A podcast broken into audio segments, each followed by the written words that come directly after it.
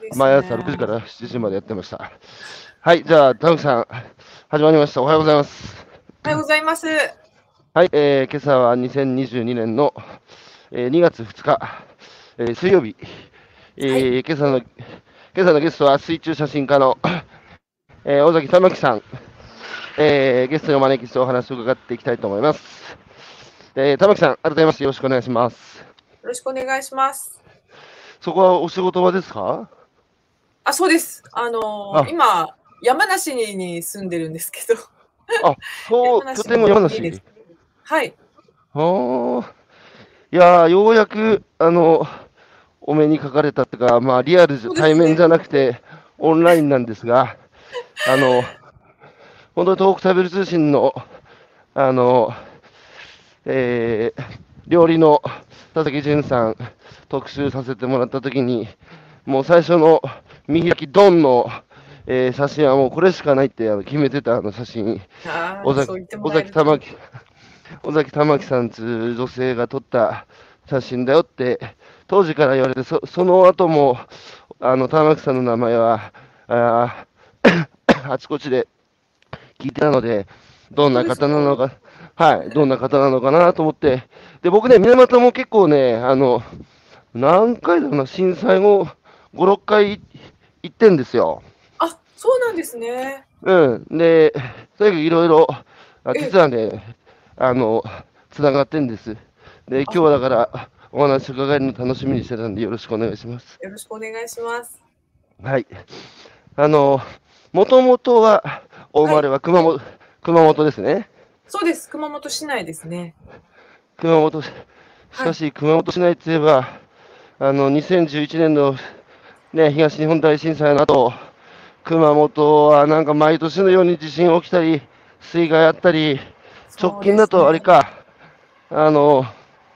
えー、あの、はい、人吉とかですね。あ、人吉。熊地方の、あの、えー、熊の、はい。行きました、行きました。うん。はい、あ、行かれました。人吉も、はい、発災直後、あの辺も知り合い結構いるので、あー、そうですね。えー、行ってきましたが、あの、もともと、あれですね、写真家になる前は違うご職業、保育士かなんかじゃなかったでしたっけ？そうなんです。保育士をあのいちねんかんだけやってまして。それで、写真に目覚めたのは、え、あの順序としては、あれですか、ダイビングで、天草でダイビングして、海の、あの、美し、美しさに見せられて、はい、それでえ、その時はもう写真家になろうと思ってたんですか？いえ、その時はもうダイビングだけで満足で、うん、あの潜るだけで満足だったんですけど、うん、なんか、うーん、毎回やっぱり海って、同じ場所に潜っても違うじゃないですか。はい、あの潜った、潜ったことないですけど、多分そうなんだろうと。そう、はい、違う光景なんですよ。違う景色が待っていたり、はい、違う生き物との出会いがあったりするから、はい、あまあそれであ、あのー、残したいな、その自分で見た景色を残したり、人に見せたりしたいなって漠然と思うようになって、で、うん、だけど写真の技術が全くなく、あのーうん、写真のしの字も知らなかったので、うん、陸上でも撮ったことがなかったので、それで。うん、なんか写真の勉強をしたいなっていうので、その保育士を辞めて広告写真を撮るスタジオに空きがあったので入ったんですよね。あの子供の頃からその生き物は好きだったですか？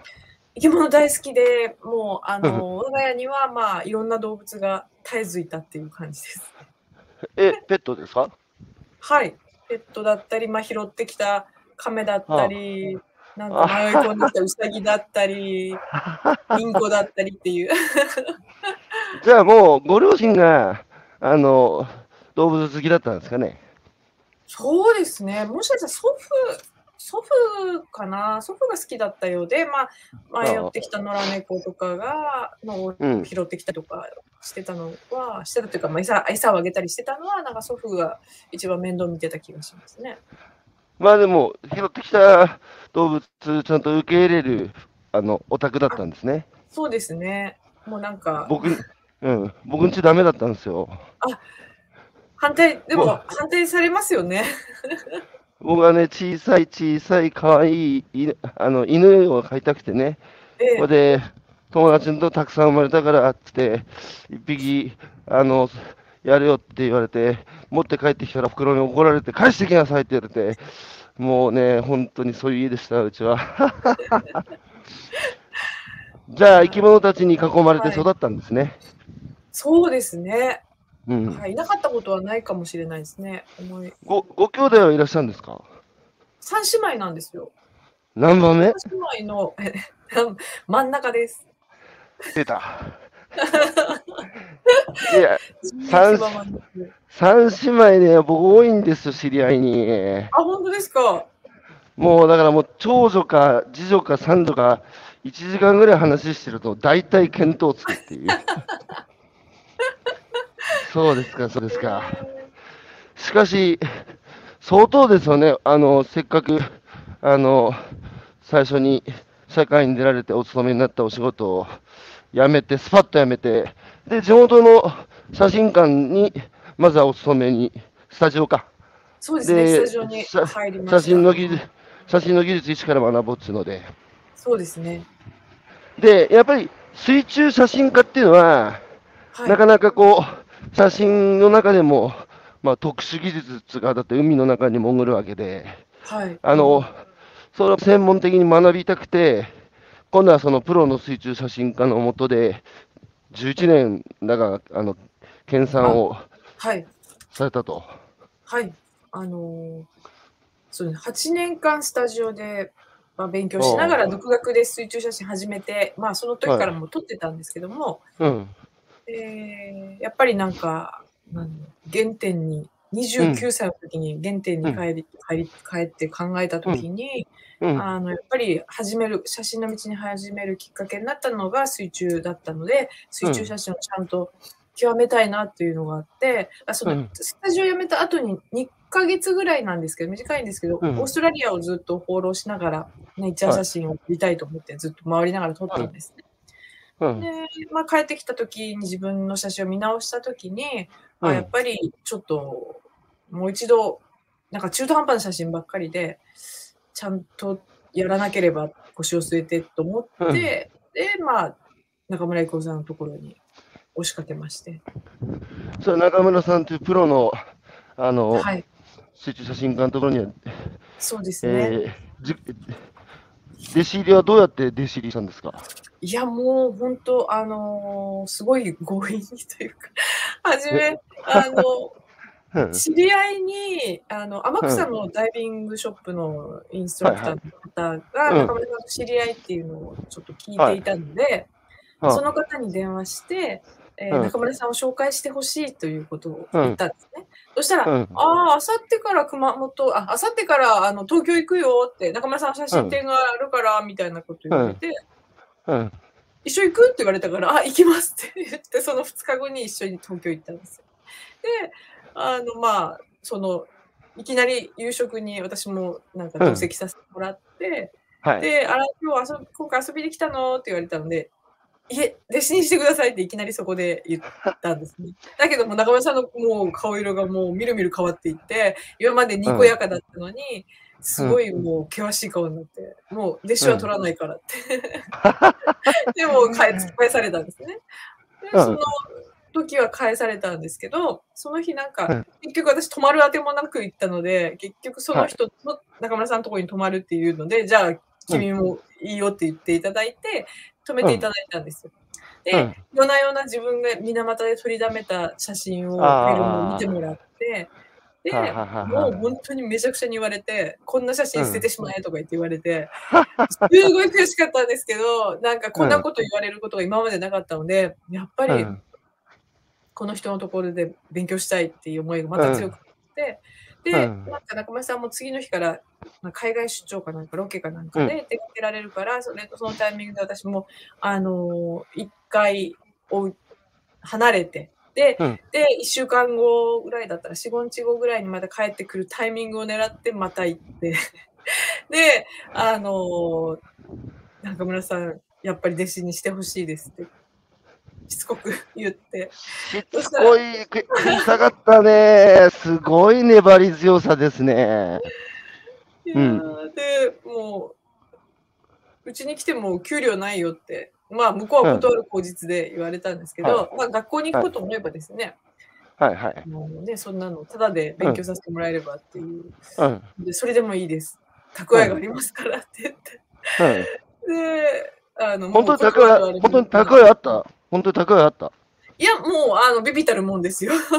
でもまあなんとかなるかなという。はい。いやー、まあ、そこの蓄え。そこの強さですよね。なんとかなると。なんか環境や準備が整ってからやるって言ってる人を見てると、ああ、この人いつまでたってもやらない人なんだなって思っちゃうんですよ。やっぱりね、やる人はね、決めればね、環境と条件が整う努力一生懸命するので、玉木さんは完全にそういうタイプだし、すごい行動力ですね。もうやりたいと思ったらも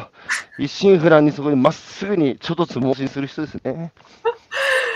いや、もう他のあれが何もないのでですね、そのくらいしか。いやー、それでこ、それでこそ人生ですよ。それでついに中村さんも根負けして弟子入りを認めた。そうです。そばにあの中村さんの奥さんがいらっしゃって、どうするよってふだ、はい、振られたんですね、奥さん。そしたらいいんじゃないって言ってくれて。ああ、奥さんがお優しい。はいって言って。まあでも玉木さんの情熱と、あとやっぱ玉木さんのね、それまたの過去の水俣の海の中の写真も見て、まあそのプロのね、中村さんの目から見たら、技術的にはいろいろ言いたいこともあったんでしょうけど、玉木さんのその、情熱っつうか心に触れて、こいつになったら教えてもいいかっていう気にやっぱさせたんでしょうね、玉木さんが。そう、どうですかね。いや、でも、うーん、まあでも本当に、うん、はい、あの以来じゅういちねんかん、うん、そうですね、はい、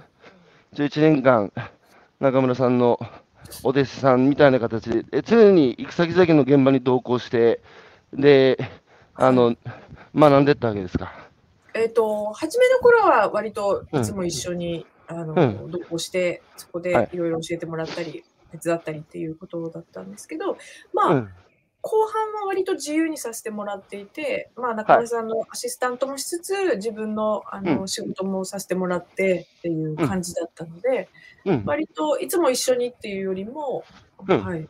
あの自由に自分の仕事にさせてもらえてましたね。はい、じゃあ、その、水俣のね、はい、あの僕、僕ちょっと事前ヒアリングで、事前取材でいろいろネタ仕入れてるんですけど、あの、僕知らなかったですけど、その仕切り網、はい、その、はい、当時、水俣の、あの、えー、一件があって以来、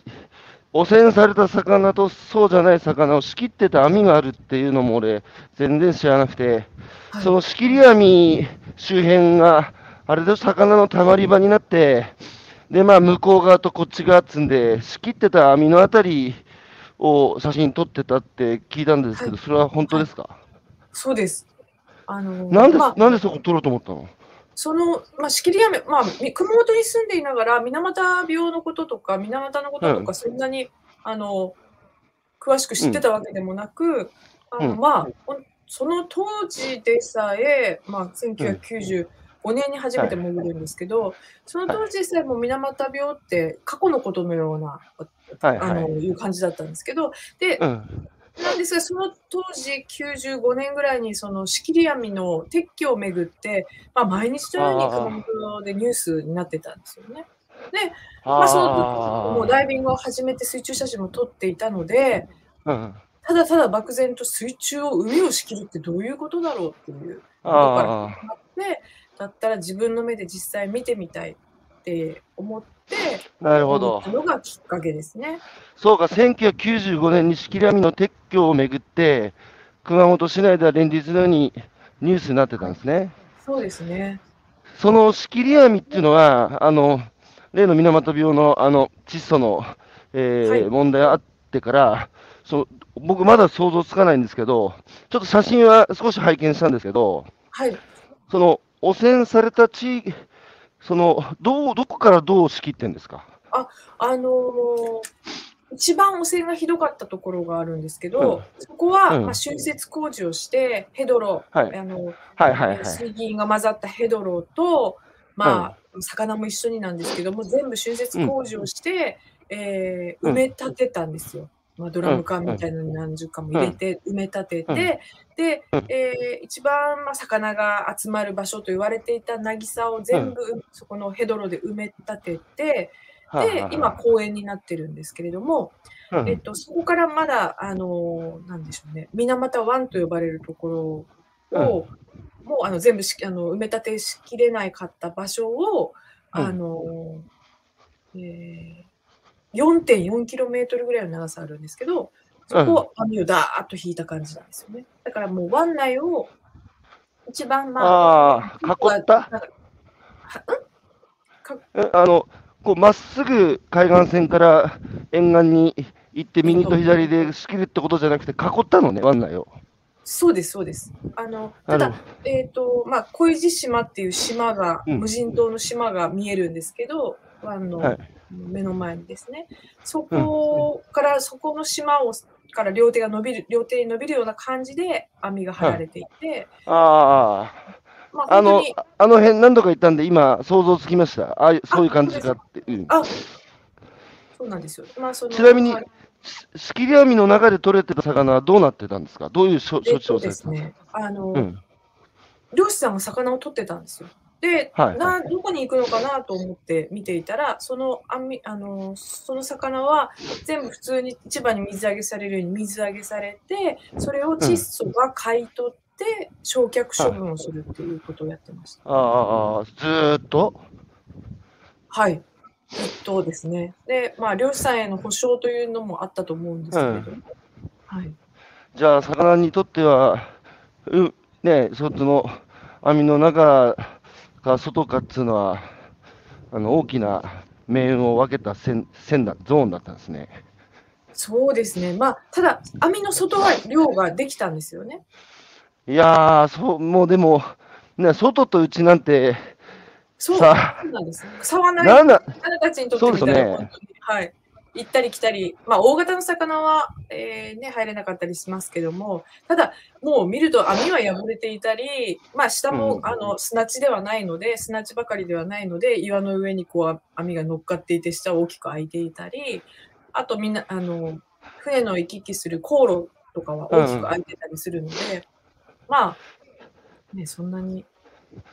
魚が閉じ込められるかっつったら、それは人間のな、うん、はい、考えだなと思いますね。はいはい、その仕切り網を中心に通って写真を撮り続けたのはなぜですか？一回も潜ってね、見れば、あ、これが仕切り網かっつので、それで一回で満足せずに、そこから何度か同じ仕切り網を撮るために、はい、潜って撮影されたんですか？あの一番初めその見た時の網沿いに群れる魚、うん、そのああ、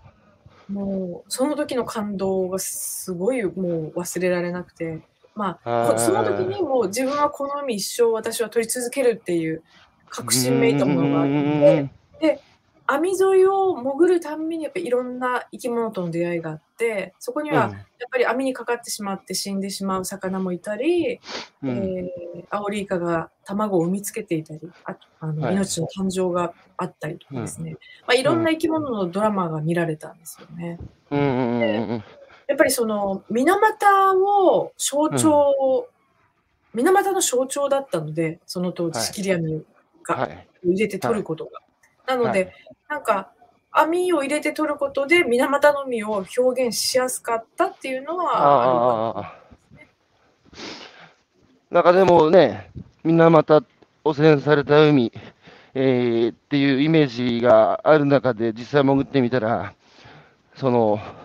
まあ命がたくさんあのなんだ、えー、豊かに、えー、巡ってるせ世界が実はその時水俣の海の中にもうすでにあったわけですね。そうですね。うん、まあ、本当に魚礁のようになってたんだなとは思いますね。あ、まあ、あの私が、まあ、なんだろう、外敵が襲われたら、うん、網が外から、うん、あの魚が網の外からうちに逃げてきたり、はい、私が行ったら内側から外に逃げたりとか、そういう形で、うん、なんか網を巧みに利用してたんだなっていうのはなんか感じましたね。海の中で写真撮るときの、あのむ難しさっていうか、まあ、僕素人なんで、はい、あの全然わかんないですけど、水中写真の難しさって、難しさと面白さって、あの、まあ、さっき面白さはね、潜るたんびに表情変えるから、あの同じとこ潜っても全然違うんだってお話は、うん、教えてもらいましたけど、難しさってなんですか、気をつけてるところ。えーと、やっぱり、なんかやっぱ中性浮力を取りながら、あの、うん、なるべく生き物と接したい。あの、例えば海底にドーンと、うん、まあ、座ってしまって写真を固定させて撮ると一番楽には撮れるんですけれども、はい、やっぱり生き物たち、海の、海への影響って、まあ、多少なりともあると思うんですよね。うん、なので、うん、やっぱり、その、なるべく触れないようにというか、うん、あのそこにはその生き物、いろんな生き物が住んでいるので、うん、えー、なるべくその負担をかけないように、うん、なおかつ体を安定して撮影するっていうのって結構難しいんですよね。そうか、そこに住んでる生き物たちの中に分け入っていくわけだけど、はい、このいるようでいない自分というか、そこに人間の存在が大きくありすぎると、そこの環境に何か何らかの影響を与えて、そこにもともといた生き物たちにを拡散してしまうから、できるだけ存在感を消しながら、あの浮いて写真撮るって、なんか聞いてるだけ難しい。なるほど。いや、なかなか完璧にはできないです。もうでも、あの努力しようとしてる感じですね。うん、当日のやっぱり気象によっても随分影響を受けますよね。あの潮だとか波だとか。潮の流れが速い時とかはどうしても岩に捕まってこう前に進んだりということもあるし。うん、はい、まあでもなるべく海峡が悪い時には、うん、まああの、うん、諦めるっていう決断もあの必要かなと思いますね。なので当然海の海のな海の中なので常にそのやっぱりなんつうか細心の注意を払って、だって命のね危険も伴うことになるわけですよね。やっぱそういう緊張感は常にある感じですか。うんうん、あ、そうですね。あのやっぱり潜り慣れたところでも、うん、あのやっぱり無理せず、うん、このくらいでも大丈夫だろうっていうことはなるべくしないようにして、はい、なるほど、はい、あの尾形正人さんっていうのは、はい、あのご存知、あ、もちろん知ってる、名前もちろん存じ上げてますけど、あの、はい、直接を会ってお話したことはないんですよ。ぼ僕この人にどうしても会いたくて。あ、そうなんですね。ええ、一回手紙書いてある人づてに渡したんですけど、まだ尾形さんの扉は開かず、もうそれでももうそれでもね、来る来るなって会わねえって言われても会いたくて行ったんですよ、僕勝手に。あ、そうなんですね。で行っておお家があそこが正人さんの家だって、ここが家なんだっつって歩いてたら、はい、向こう向こうから歩いてきたんですよ。ええー、尾形正人さんだと思って。はい、で、歩いてきたんですけど、あの、なんつうか、おっかなくて声かけられなくて、そのまま通り過ぎました。本当ですか？うわー、声かけてみてもよかったんじゃないですか。いや、いや、僕、まだこの人の扉は開いてないなって、まだ俺、修行が足りんだと思って、あの、その時は諦めましたけど、あの、やっぱ、あの人の生き様っつうか、あのまあ、私は窒素だったっていう、はい、あの、はい、本もね拝見して、でその水俣 お, お父さんがねあの水俣病であの亡くなられて、と当初その、えーまあ、国と県にあの賠償を求めて、でもう武闘派の先頭に立って署名も集めて、当時の熊本県知事の細川護熙に署名も叩きつけてた人がいきなりね、その闘争から降りて、ね、みんなが、ね、うん、どうしたどうしたって言ったら、いや、よくよく考えてみたら、俺の身の回りには窒素製品が溢れてるから、県と国に謝らせて賠償させたところでこの問題終わらねえ、うん、自分も間接的に加担してたっていうことに気づいて、っていうのはこう本当に、なんつうかこう、尾形さんがヤクザの世界よりも資本主義の世界っていうのは足を抜くのが難しいと、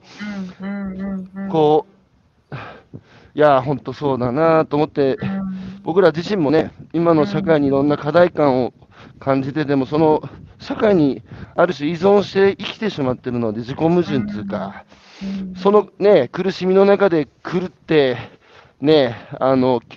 一度ほん本当に狂ったつで、その中で僕が一番印象的なのは尾形さんがね、うん、あの闘争、源の闘争の中で誇れることはみっつあると、うん、ひとつは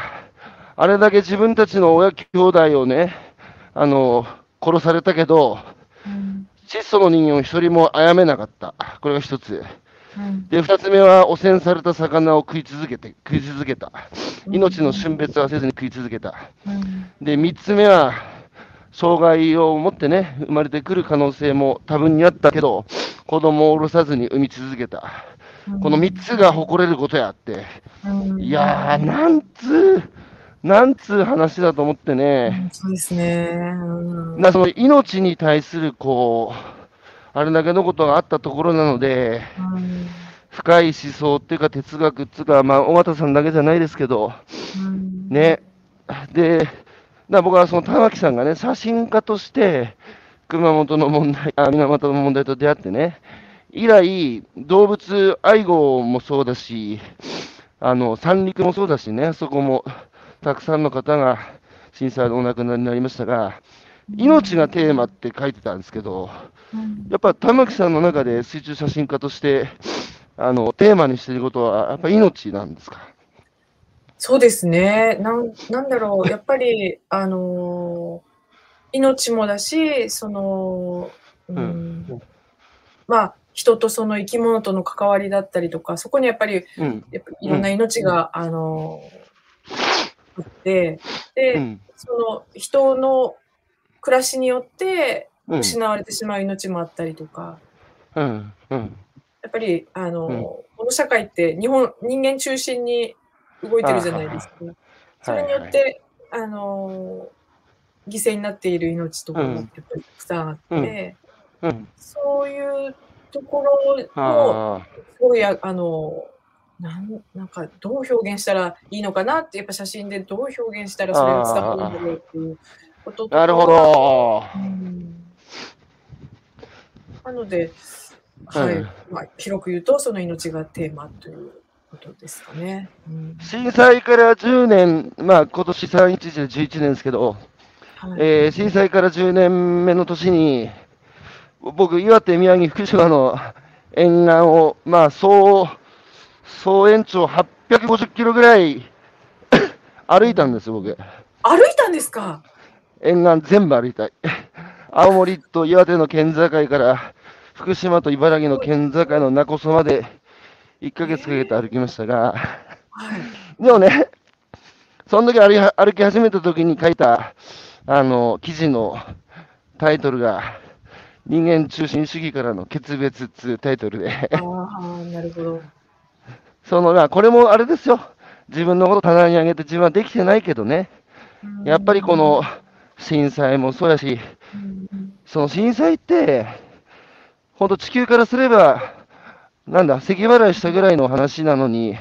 一瞬にしてね、あの三陸の漁村集落だって何十年もかけて、えー、こさえできた文明社会なので、それが人の身で消えてしまったわけじゃないですか。で、僕らやっぱり普段ね、なかったことにして生きてますけど、自分たちの真横にまだ圧倒的なね、自然があるっつうことをほっぺた叩かれて 再, 再認識させられたっつうか、うん、なんか完全に自然をコントロール下に置いてね、はい、支配している気でいるけども、うん、そのやっぱりその傲慢さをね、うん、あのそのままの文明でいいのかって言われたような気が僕はやっぱしていて、うん、でやっぱり人間のね、都合によって自然を、自分たちの都合のいい自然悪い自然と、まあ、動植物も分けて、うん、自分たちの利益のためには手段としてね、使い切っていいんだっていう、まさに人間中心主義によって、やっぱアマトの生物種を滅ぼしてきて、うん、で気候変動だってね、新型コロナウイルスだって、それがまさに自然の側からリベンジを受けてるっていう、うん、あのことで、僕はやっぱ ど, どうやってね、この人間だけは特別なんだっつう、こういう長く続いた、えー、農耕牧畜時代以来のこの考え方をどうやれば変えていけんだろうって、あの僕自身はあのこういう今の自分のえー、生産者と消費者をつなぐ取り組みで、一応チャレンジしてるつもりなんですが、たぬきさんは写真家としてね、はい、まさにその、その世界の尊さ、僕ら海の中見れないからね、ちゃんと普通の人は。まさに人間の都合によって、こういう尊い世界がどんどん縮小してきたんだよっていうのを、まあ、伝えてくれてる人ですね。な, なかなか伝えれてるかどうかはあれですけれども、でも、うん、やっぱり環境、すごくやっぱ海の中って一番現れやすい、うん、まあゴミ問題もそうだし、はいはい、全部最後行き着く、うん、そうですね、うん、その温暖化によって死んでしまう、うん、あのサンゴがあったり、まあ、海藻が育たなかったりとかですね、はい、やっぱり目で見て分かりやすいところではあると思うんですよね、うんうん、やっぱりそういうのを目の当たりにして、まあ、どう思うのか、どうまあ表現していくのかっていう、うん感じなんで、はい、やっぱりそのこん、まあ、みんながいつも海の中って見れるものじゃないので、はい、やっぱりそういう意味ではこう自分たちが私たち水中カメラマンみたいな人たちが写真撮って表現するっていう、うんはいうん、そういうので伝えられる多くのなんか方たちに伝えられるのかなっていうのは思いますよね。うん、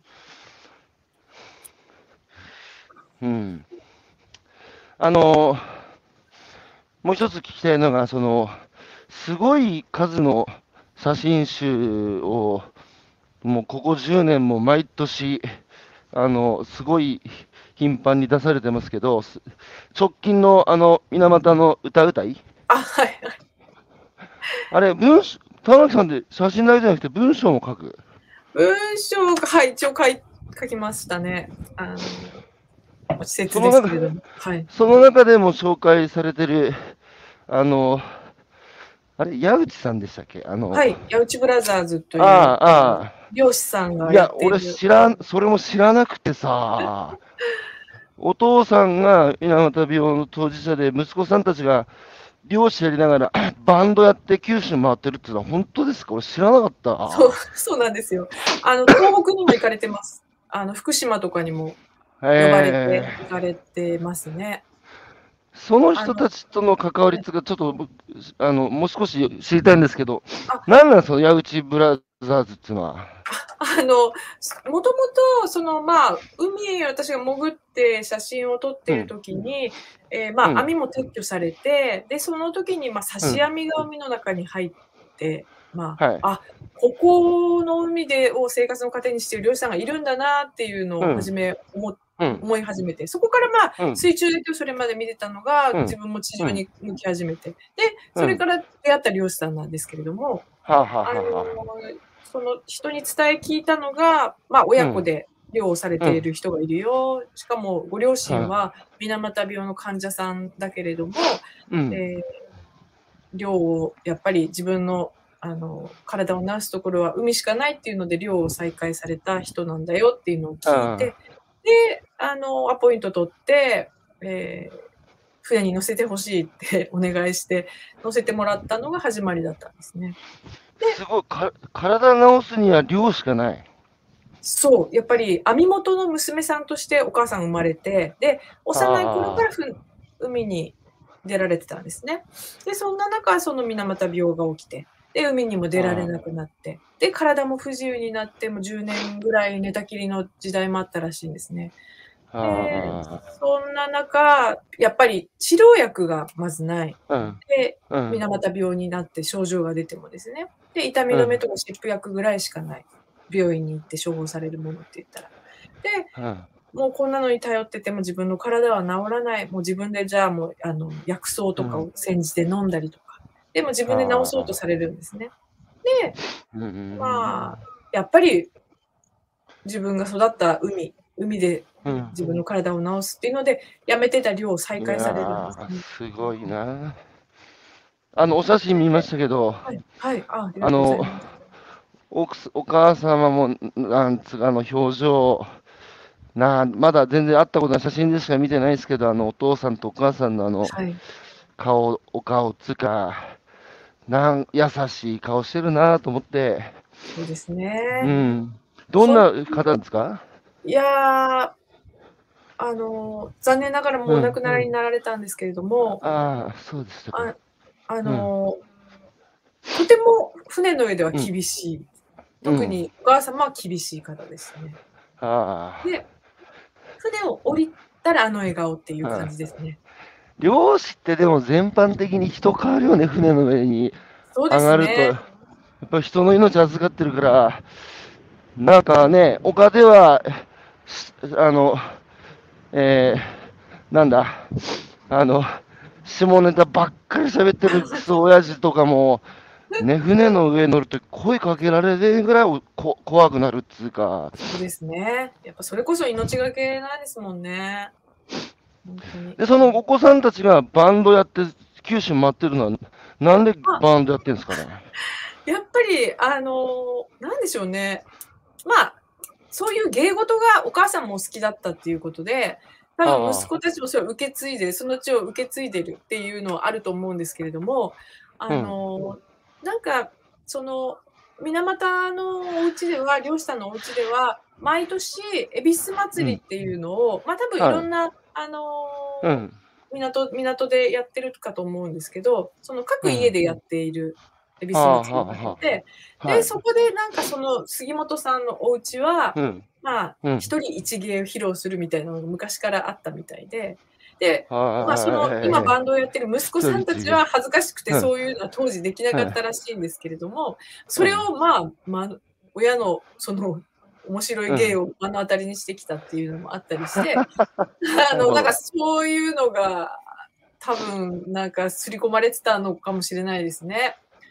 それなんで九州回ってんですか？あ、九州回るというかですね、九州、うん、いろんなところから声がかかるんですよ。お祭りがあるから来て。で、それがまあ本当に九州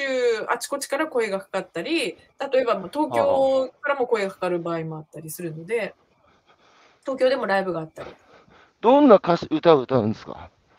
えっとですね、本当にあのふざけたなんか歌詞もあれば、うん、あの面白いんだけど泣かせるような歌もあったり、うん、まあ、うん、母に捧げる歌、お母さんに捧げる歌があったり、うんうん、その友達に捧げる歌があったりとか。水俣病にも触れるんですか？全く触れません。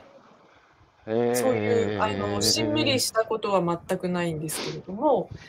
でもね、泣けちゃうんですよね、なぜか。私初めて見たときに、ちょうど英子さんが亡くなって、英子さんっていうのはお母様なんですけど、うん、はい、お母さんが亡くなった年に、初めてその水俣のあるなんかお祭りがあって、そこで演奏されたの初めて見たんですけど、うんうん、その時もうお腹抱えて笑ったんですけど、うん、笑いながらその「ウィーラブマイマザー」っていう歌があって、その歌を聴いた瞬間、もうな泣けてきてですね、あその作詞作曲をしたのはボーカルの杉本はじめさんという方なんですけど、まあ、漁師さん、杉本家の長男として生まれた方で、うん、この方がボーカルで作詞作曲をして エムシー もやってっていう感じなんですよね。まあ、なんか三陸の被災地で あのある方が悲しみの底が抜けた状態っていう表現されたことがあって、うん、そうする、そうすると笑うしかないって言われて、うん、僕はね、あの被災者じゃないし憎しみも失ってないので、もうもはやもうただそばにいて聞いてるしかできなくて、言葉すらかけてやれない状態だったじゃないですか、最初ね。だけど悲しみの底が抜けると笑うしかねえんだって、うん、なんか。ね、生と死も隣り合わせで、やっぱ死に直面した生っていうのは自ら光り輝く、あの生きようとするのとなんか似てて、やっぱ悲しい深い悲しみを知ってる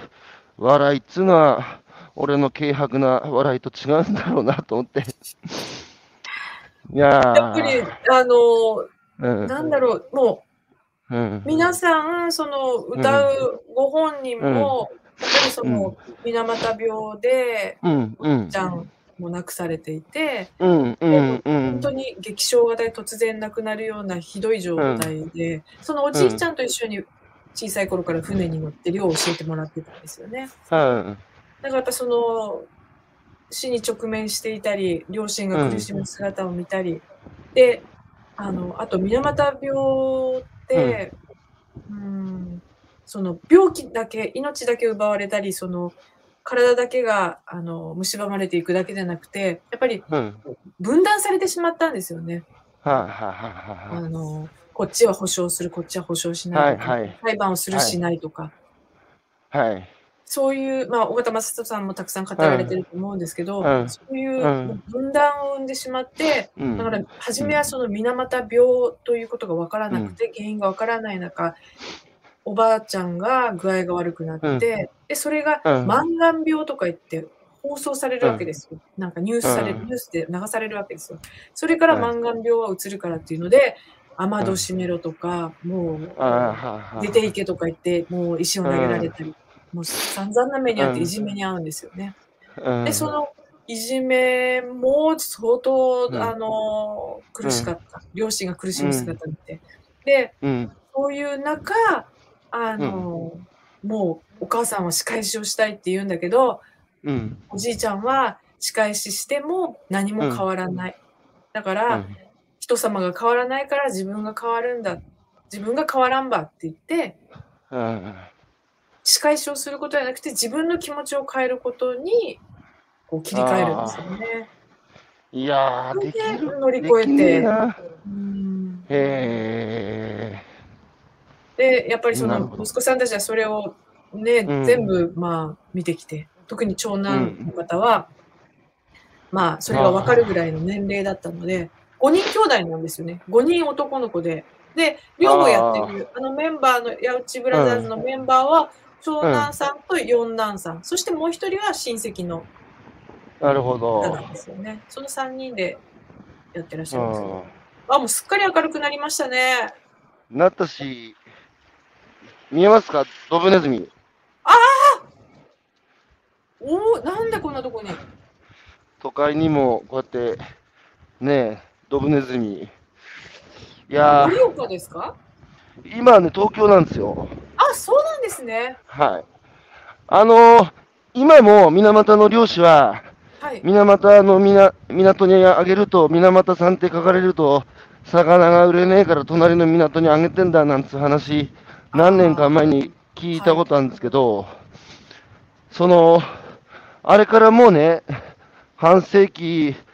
経ってで、水俣今環境先進都市で全国から視察がコロナの前は訪れて、海の中だってそれこそきれいにな、それなりになったんですかね。あのー、まあ水銀というものは消えてなくなるものでなくて、うん、ずっとやっぱりそこにとどまってしまうので、うん、えー、海底を掘り起こせば出てくる可能性はありますけれども、あ、あの、まあ、水俣の海って穏やかで、うん、内湾で穏やかなところなので、そういうか、かき回されるってことは、まずあまり考えられない。まあ、なるほど。あの、なので、あの、うん、今、まあ、定期的に、まあ、魚の検査もされているので、それが水銀値が、ま、上回るっていうことは、今はないようです。うん、はい。で、ただ、やっぱりその、風評被害というか、えー、水俣さんとして出回ることは正直なくて、うん白縫県産、白縫さんとか、ああのそういうちょっと抽象的な表現で出てることが多いですね。うん、でやっぱりその漁師さんもあの、まあ、水俣の市場で港で卸すよりも隣の方が高く買ってもらえるっていうのはよく言われますね。さあ、じゃあ、福しあの水俣の今福島の未来にもなりかねない話ですよね。はい、あの水俣の方たちはその福島の原発が起きたときにすごく心配されてました。うん、あの、うん、本当になんか自分たちと重なるものがあったみたいで、うん、今のうちにまああのどこに誰がいたっていうのを把握してないといろいろ保障問題とかですね、そういうことがあるから今ちゃんとやっとかないとっていうのはよくやっぱり水俣もその申請をする、水俣病の申請をするにあたって、どこに住んでたとか、年齢がいくつ前とか、いろいろ制限があるんですけれども、うん、やっぱりその辺がもう曖昧に今なってきてしまっているので、やっぱりそういうことをきちんと残しておかないと、うん、今後大変なことになるだろうなっていうことは心配されてましたね。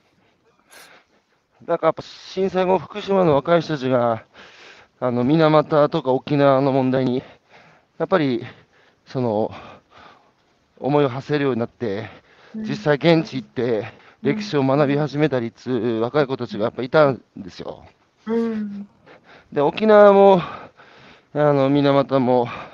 福島もみんなが享受してきた、そのまあ、えー、防衛だとか、電気だとか、えー、まあ、その、えー、窒素の製品だとか、あ、みんなが享受してきた利益のために一部の地域だけが、はい、あ、負担を強いられるということに対して、やっぱ当事者にならんと、その自分ごとにできない、人ごとであったのが、当事者になったら、水俣と沖縄の歴史を思い出して、その人たちの苦しみを理解できるようになったっていう、若福島の若い人たち言いましたけど、なんか通底してますよね。で、玉木さんの世界も通底してるっていうか、その一貫して命にフォーカスして撮ってきたと思うんですけど、玉木さんが写真家として、あの、日本のね、今自然、あるいは社会、えー、まあ三陸もしかり、水俣の海もしかり、あるいは、その殺処分されていくあの動物も含めて命をさととたくさん取られてきて、どんな風に感じても感じてるっつか、今の日本社会が玉木さんの目に映ってるのかなと思って、この社会は命とどう向き合ってるように見えますか？まあ、なかなか向き合えていないだろうなという、そのやっぱり、うん、見たくないものを見ないようにしている、うん、ところが多くありますよね。うん、だから、うん、あのどうしてもそういうものを人に写真を撮って見せたところで、うん、なかなか見てもらえなかったりとか、うん、あのまあ本当に動物に関して言えば少しずつその動物愛護っていうものの形が広がってきて、まあ 法, うん、法律も変わったりとかして、はいはい、守る方向であの少しずつ変わってきてはいますけれども、どうしても、うん、あのその反面また逆行している考え方というか、あの、うん、ちょっとやっぱりどう歩み寄れない部分の考え方、うん、例えば、うん、その何でしょうね、あのやっぱりペットを飼っていても、うんうん、えー、年取ってしまってお金がかかるからと手放してしまったり、うんうん、えー、病気になったから本当は責任持って最後まで飼わないといけない。うんで、どうしてもっていう本当に苦しませたくないっていうんだったら、うん、自分の手で安楽死させてあげたいとかすることも、あのかわいそうかもしれないけど必要な時だってあると思うんですね。それは自分では殺したくないから、自分で安楽死っていう道を選択したくないからっていうことで、うん、まあそういう保健所に持って行ったり。今はもうそういう保健所とかでも説得して、うん、えー、安易に引き取ったりはされなくなったので、うん、だいぶ少なくなったと思うんですけども、でもやっぱりそういう話は今でも聞くし、そういう方たちがいる。でもそういう人たちに説得しようと思ってもなかなか通じないっていう。うん、やっぱりあのー、海、まあゴミ問題もそうだし、なんか、うん、頑張ろうとしてなんとかこうそれを変えていきたいって思う人たちがいる反面、全くなんか、うん、あの噛み合わないというか、なんかこう伝えられない、うまく伝えられないっていうその、うん、こうジレンマはありますよね。うん、なかなか、うん、こう、こううまくそのなんていうかな、同じ気持ちを共有できない。うんうん、部分で、それが、うん、やっぱり、いやー、そうだ、そこなんですよ。ね、なんか、なんかその、うん、多分本当は、なんか分かってくれてる人はそういう写真も見てくれたり、話を聞いてくれたりするんですけれども、うんうんうん、届けたい人はもっとあのいるんだけれども、そういう人になかなか届けることができないっていう難しさはありますよね。うんやっぱり、うん、いや、その自分の関心事がなぜその世の中の人たちは無関心なんだろうっていうその断絶、うん、で、その今で言えばこう例えばなな世帯にいち世帯が相対的貧困と言われていて、それは見えない。で、身近なところにいるけど、やっぱね、昔と違ってみんなが貧困だったら目立たないけど、今目立っちゃうんで、自分たちは、あの、バレたくないから、えー、声を潜めてるっていう。だけどその問題に、例えば身近なところにそういう母子家庭がいて、あの、なんとかこの人たちのことをしてあげたい。だけど声を上げても、ほとんどの人はなんか一言。で、あらゆる問題がそうだと思うんですけど、僕の場合はその、田舎の農家と漁師が、ね、あの、くたびれて、農村漁村が錆びれて、だけど、ね、その、僕ら消費者は札束食って生きていけないんだから、代わりに作ってる人たちがね、そんなに、あの、疲弊してるときになんで人事なんだっていう、ある種、憤りみたいなことから始まったんです、僕はね。ああ、なるほど。うん、で、ね、俺は食べねえと、俺は充電して生きてるんだっていう人がいたら一言でもいいと思うんだけど、うん、あんたらみんな食べてるんだったら全ての人が当事者のはずだと、うん、なんで自分ごとに死ねんだって最初はじゅうねんまえ思ってたんですけど、最近は簡単でそのやっぱこう知り合い農家と漁師に友達、知り合いつくのが一番早いなと思って。やっぱり、みんなやっぱりね、知り合いになって好きになると、やっぱその人が困るかは、かな自分の悲しみにもなるし、でそこでね、やっぱ自分の農家と漁師の友達、知り合いが田舎にできれば、なんかやっぱその人たちと一緒に生きる未来をね、人は描きたくなるので、だからもう、すごい効率悪いけど、一人一人がつながっていくっていう、まだ東北食べる通信もポケットマルシェも、その一人一人の東京のお客さんが生産者との、最初はね、食べ物とのお金のやり取りから始まりますけど、やっぱやり取りしていくうちに仲良くなって、ちょっと子供連れて現地に行かせてくださいとか始まるので、で、本当は自然の世界とか動植物の世界ともですね、それやれればいいんですけど、その、あの、なんつうか、同じことだと思うんですよね。うん、そうですね。で、最後にね、田口さん、その今、気候変動で温暖化で、はい、漁師が、僕も日本中に知り合いの漁師いますけど、はい、この、このさん、まあ、少しずつ変わってきたんだけど、はい、この3、3年ぐらい前からの変化が、ものすごい変化だって、まあ、うん、あの海水温が、まあ、やっぱ高い、あと海の中の環境が、はい、やっぱり今まで取れてたものが取れないだとか、えー、取れなかった南の島のと魚が取れるようになったとか、うん、えー、素潜りしてる漁師も、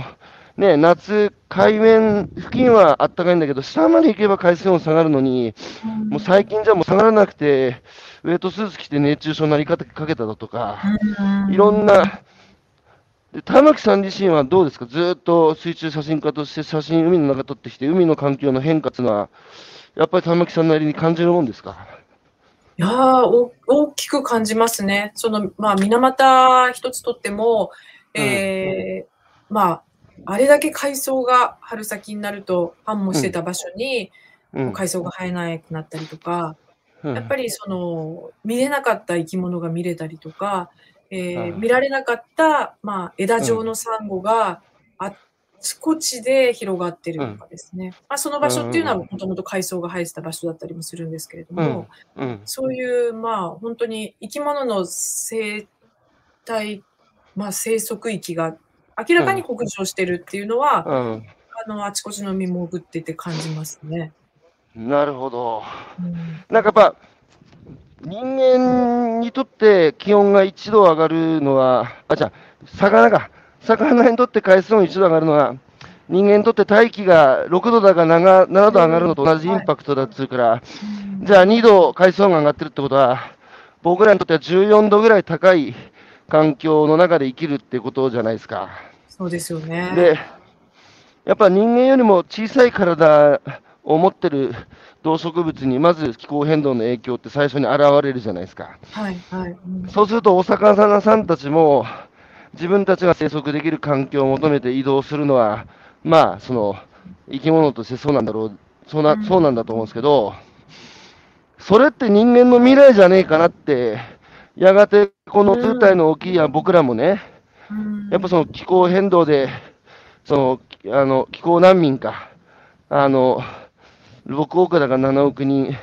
生まれて、そうすると、意外と人間が生きれる平地っていうのは世界でそうあの恵まれてるわけじゃないので、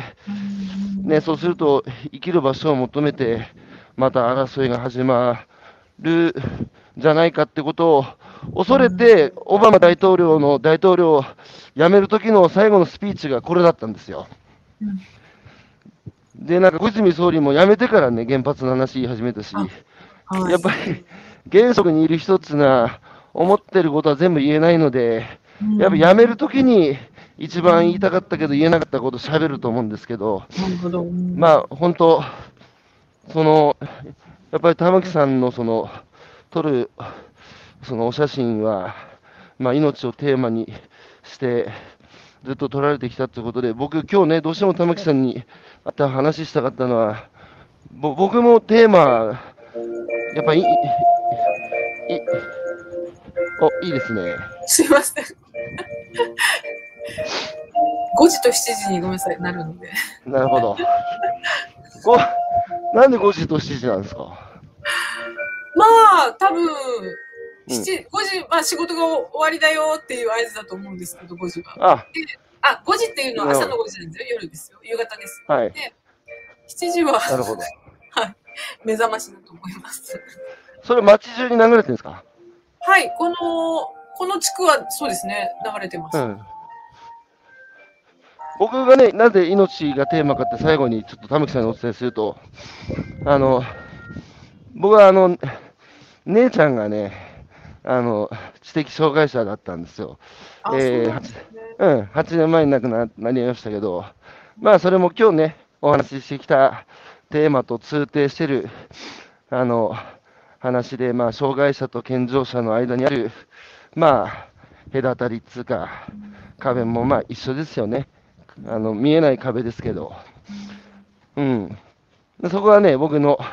僕もそういう、あの、身近なところにそういう存在がいたので、やっぱそういうところに目を向ける性分つうか感性が、あの、幼少期に育まれたようでございまして。なのでちょっと玉木さん、一度ね、あの三陸にもまだいまだに通われてね、あのお写真撮られてるって話ですし、あの い, ずいずれお目にかかれる日が来ると思って、はい、楽しみにしておりますので、生の高橋さんも、はい、はい、あのコメントいただいても最後にちょっとご紹介すると、えー、矢島さん、水中写真家の尾崎玉木さん、ホームページで写真を拝見しました。えー、写真の持つ力を感じました。他人を攻撃せずに自分が変わる、なかなかできないことです。えー、その言葉に感銘を受けました。ありがとうございます。えー、ルミさん、京都の友達が個人で、えー、保護活動、保護猫活動しています。ななじゅうごさいを過ぎた両親が保護猫をもらって育てています。えー、両親に対して私からできることをします。玉木さん、一緒に頑張りましょうと。えー佐野さん、仕返しをせず自分を変える、心に響きました。相手を変えることはできないが、自分を変えることはできる。いやー、なかなかできないですよ、やられたらやり返せって、目には目をなっちゃうからね。でも、なんかやっぱり、なんでしょうね、うん、あの合わせ鏡なところもありますもんね、自分自身がその、うん、クソと思っても、うん、あ、これ、自分も人にしてないかなって、やっぱ考えてみると、あ、同じことをしてたかもしれないなっていう。はありますね。いや、世界の歴史、いや、やられたらやり返さずに自分やってやり返してもしょうがねっつうのは、いや、深、深いですね、思想として。ね、ということで、すいません、今朝あもうあっという間のいちじかんでしたが、えー、玉木さん、ありがとうございました。また、えー、はい、岩手に遊びに行きます。はい、あのーそのうちお目にかかれると思います。ありがとうございます。はい、はい、じゃあ今朝のゲストは、えー、水中写真家の、えー、尾崎玉木さんお招きしてお話を伺ってまいりました。玉木さん、ありがとうございました。ありがとうございました。はい、皆様もありがとうございました。良い一日をお過ごしください。どうも失礼します。ありがとうございます。失礼します。はい、あり、ありがとうございました。